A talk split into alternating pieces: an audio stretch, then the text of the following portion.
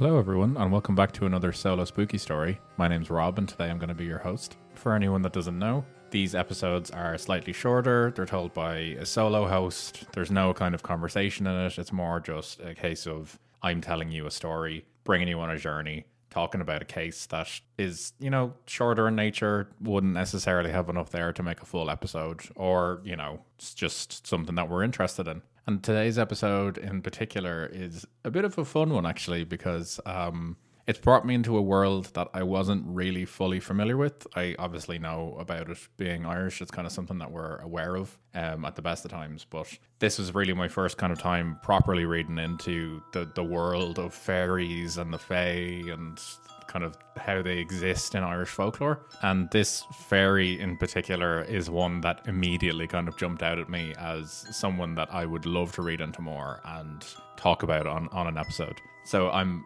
today talking about the Fear Dearg or the Red Man and all the kind of ghostly shenanigans that this little lad gets up to.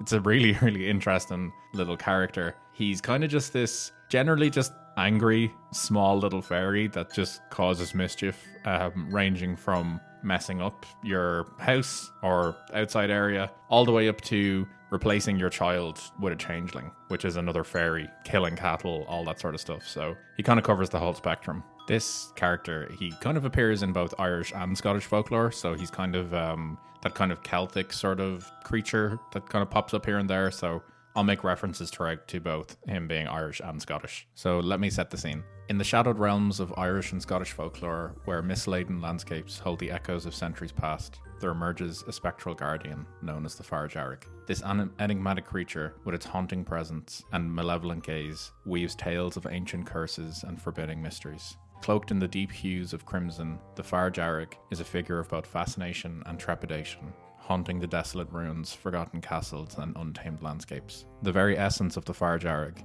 is steeped in the mystical traditions of Celtic folklore, where the boundaries between the mortal realm and the supernatural are thin, and the spirits of the land rise to guard their sacred domains. Its name, a whisper on the wind, translates to Red Man in Gaelic, a testament to the fiery glow that envelops this spectral entity. Legends speak of the Fear Dearg as a guardian of secrets buried in the stones of ancient ruins, hidden away from the prying eyes of mortals. Its crimson hued figure is often glimpsed among the shadows, a silent watcher with eyes that pierce the darkness. But beware, for this guardian is no benevolent spirit. It revels in mischief, curses, and the unsettling consequences that befall those who dare disturb its hallowed grounds. As the keeper of forbidden knowledge and the arbiter of fate for those who trespass into its domain, the Fear Dearg embodies the cautionary tales spun through generations. Its present tells of the intertwined threads of rebellion, oppression, and the mystical forces that bind the destinies of those who seek to unravel the mysteries of the past. Step cautiously into the ancient landscapes adorned with runes, for the Fear Dearg's present lingers, a guardian and a warning against the curiosity that beckons explorers into the unknown. As the crimson glow intensifies in the moonlit night, the tales of the Fear Dearg come alive, weaving a tapestry of folklore that etches its mark on the souls of those who dare to venture into the haunted realms of Ireland and Scotland. So, yeah, we're talking about the Fear Dearg, uh, which in Irish means red man.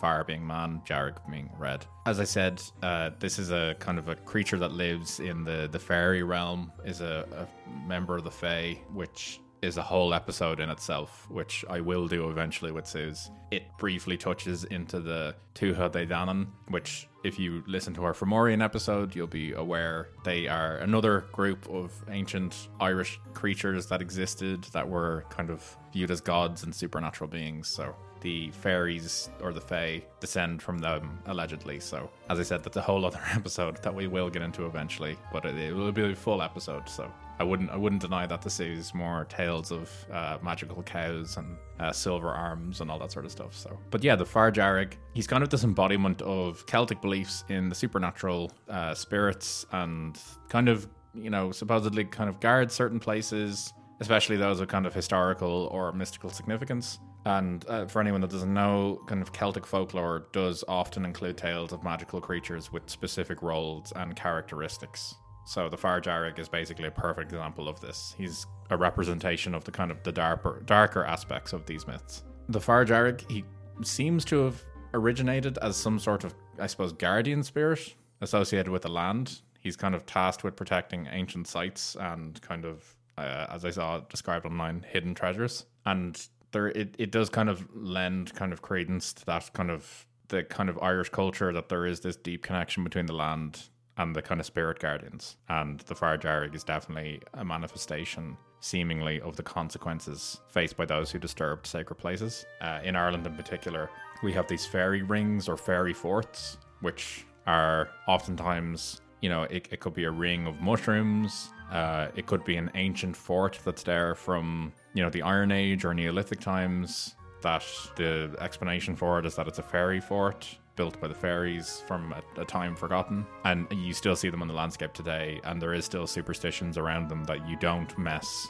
or disturb with a fairy fort. You don't break it, you don't do anything with it because you'll ultimately invite bad luck and misfortune on yourself. And the Fear Dearg seems to be linked with this. And He's kind of linked with this kind of um, superstition around the fairy forts, the fairy people, and the bad luck that comes with it. So I'll just go into some just brief characteristics and attributes of the Fear Dearg so you can kind of get an idea. So his appearance, as I said, he's called the Red Man. He's typically described as a small gnome-like creature with a malevolent expression. He's often depicted wearing a red hat or hood, which gives him his distinctive appearance and the rest of his body is also this deep red, kind of crimson color. He's known to be quite mischievous and malicious in nature, and he's said to delight in causing harm to humans, and is often associated with curses, malevolent tricks, and dark bargains. Um, some of those bargains are like quite creepy, uh, like getting people to promise their soul to him for helping and, and things like that. So he, he is quite uh, quite sinister.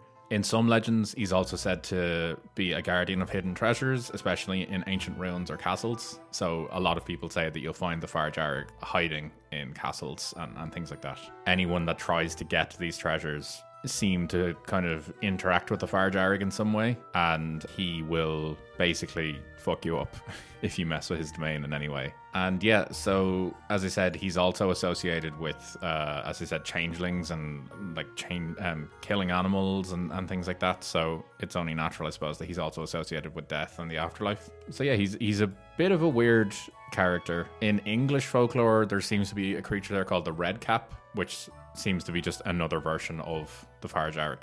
Uh, red caps are described as violent and bloodthirsty spirits that inhabit the old border castles, and the stains on their caps are supposed to be the blood of their victims. So, yeah, the Fear Dearg, similar enough creature, I suppose, to the Red Cap. But yeah, with the Dearg, he's a really interesting character, and I discovered in researching for this that there seems to be, uh, as I said before in previous episodes, like Ireland can be quite a superstitious country. We have a lot of superstitious beliefs still, and a lot of people like hold them dearly to them. I had no idea how deep that went, though, um, because when I looked into this, I discovered that the poet William Butler Yeats, W.B. Yeats, and Ireland's first president, Douglas Hyde, both believe not only just like had an interest in fairies and the fairy realm, but apparently they like properly believed in fairies and chief of these is the Dearg. So much so that Yeats actually wrote about the Dearg in some sort of some, some sort of like like a series almost where he's like going through the Irish kind of myths and legends and he talks about the Dearg. But the way that he writes about the Dearg is this is fact. It's almost like he's describing an animal, like in some sort of like uh, journal. So he says the Dearg is an Irish fairy though its original home may have been Scotland. Translated, the name means red man, and he says they're also known by the name Rat Boys. I hadn't seen this online apart from here, so I'm not quite sure about that, but he says it's largely due to their appearance. And then he goes on to describe saying the rat boys have dark, hairy skin, long snouts, skinny tails, and are rather fat. I don't know about that, but look, this is what Yeats says, so who am I to disagree with him? The Dearg wears a red cap and coat and busies himself by being the practical joker of the other world. And Yeats then goes on to say, of all these solitary and mainly evil fairies, there's none more wretched than the Dearg. Like many other phantoms, he presides over evil dreams, and some legends hold that the Dearg is an unlucky former human who wandered into fairyland by mistake and now attempts to warn others from making the same mistake. So that kind of goes back to what I was saying about you know the fairy forts and, and all that sort of stuff. Like maybe the Fear Dearg was an unfortunate individual who disrupted fairyland and he's being punished for eternity now. Yeats then goes on to say that despite the apparently good natured move of the Fear Dearg in potentially helping people, they also revel in cruel and gruesome practical jokes, which they play upon those who've basically made the mistake of irritating them. So, a favorite trick is to make some poor mortal jump over like hedges and ditches and seemingly like hurt themselves in some way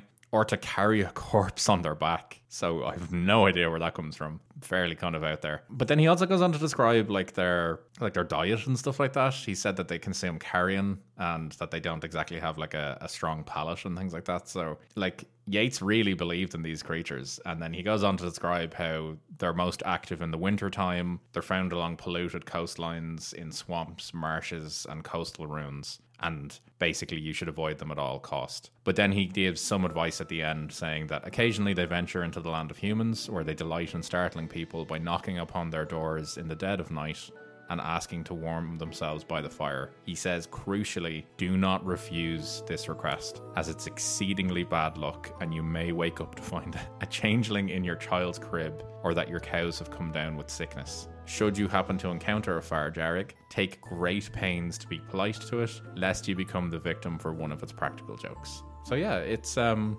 really interesting, you know, that we have this this creature that we kind of we know about. They exist in Irish folklore and Scottish folklore, and they've come across into like obviously the English kind of side of things as well. But yeah, it's it's not just even just that local folklore kind of keeps it alive. You have who's probably arguably the most famous Irish poet of all time also writing about them. So, you know, who are we to say what uh, what the Fear Dearg is and, and, and, what he does? You know, we, we have some seriously big uh, names kind of dropping dropping them here. So eh, Yeats ends it all with I think this lovely little quote of no matter what one doubts, one never doubts the fairies. And I, I think that's a really cool way of looking at the Fear Dearg and fairies in general. Irish people and, you know, others, not just Irish people, but I'm I'm gonna talk from my experience with Irish people. We are a superstitious bunch. You know, people do firmly believe in fairies still. There are a lot of people that talk about fairies. And it's only natural, I think, that you'd have someone like the Fear Dearg existing in all of this this kind of darker fairy who lives on the the boundaries of what's real and what isn't. And you know is there causing bad luck causing sickness causing children to disappear causing animals to fall ill and die? You know he's the perfect symbol to blame all bad luck and misfortune on and you know to to basically say like to i suppose rationalize why things are happening to you. It's well you know it wasn't my fault. It was the Fear Dearg who did it. So you know or trying to rationalize why a blight might have happened or something like that. You know it's easier to blame it on the Fear Dearg than than it is to i suppose if you don't have the understanding there of why things happen. But yeah this is a really really interesting case. And as i said there's a lot more to it than what I've given it. I, I don't think I've given it the full credence that he deserves, but the the Tuatha Danann is obviously the big one, and then it goes into how they descended into fairies and things like that. So I will dedicate a full episode to like properly look into the Tuatha Danann, the fairies. They're also known as the good people in Ireland, and everything that comes from them, and how they kind of touch on the Christianity side of things as well, which is really interesting. There's that kind of ancient druidic influence that then slowly starts to creep into the Christianity, and how they could be like fallen angels and all that sort of stuff. But that that's you know for for a different day. But yeah, I hope you enjoyed this episode as as short as it is, and you know if you have any other stories or cases that you want to submit for us to read out, like please do get in touch at um, the Spooky AF Pod on Instagram. It's it's where we're most active. Uh, I actually did get some submissions from from some fans that we will be putting together into uh, two short episodes and one full length episode. So they they will be coming up soon enough. So if anyone else has any other kind of interesting tales or spooky stories that they want to submit to us, you know, send us through whatever you want, any information you want as, as little or large, we'll, we'll look through it and, and we'll get to it at some point. But apart from that, hope you all have uh, a lovely weekend or a lovely rest of your day or whenever you're listening to this. I, I hope you're all keeping well and we'll catch you in the next episode. Stay spooky, everyone.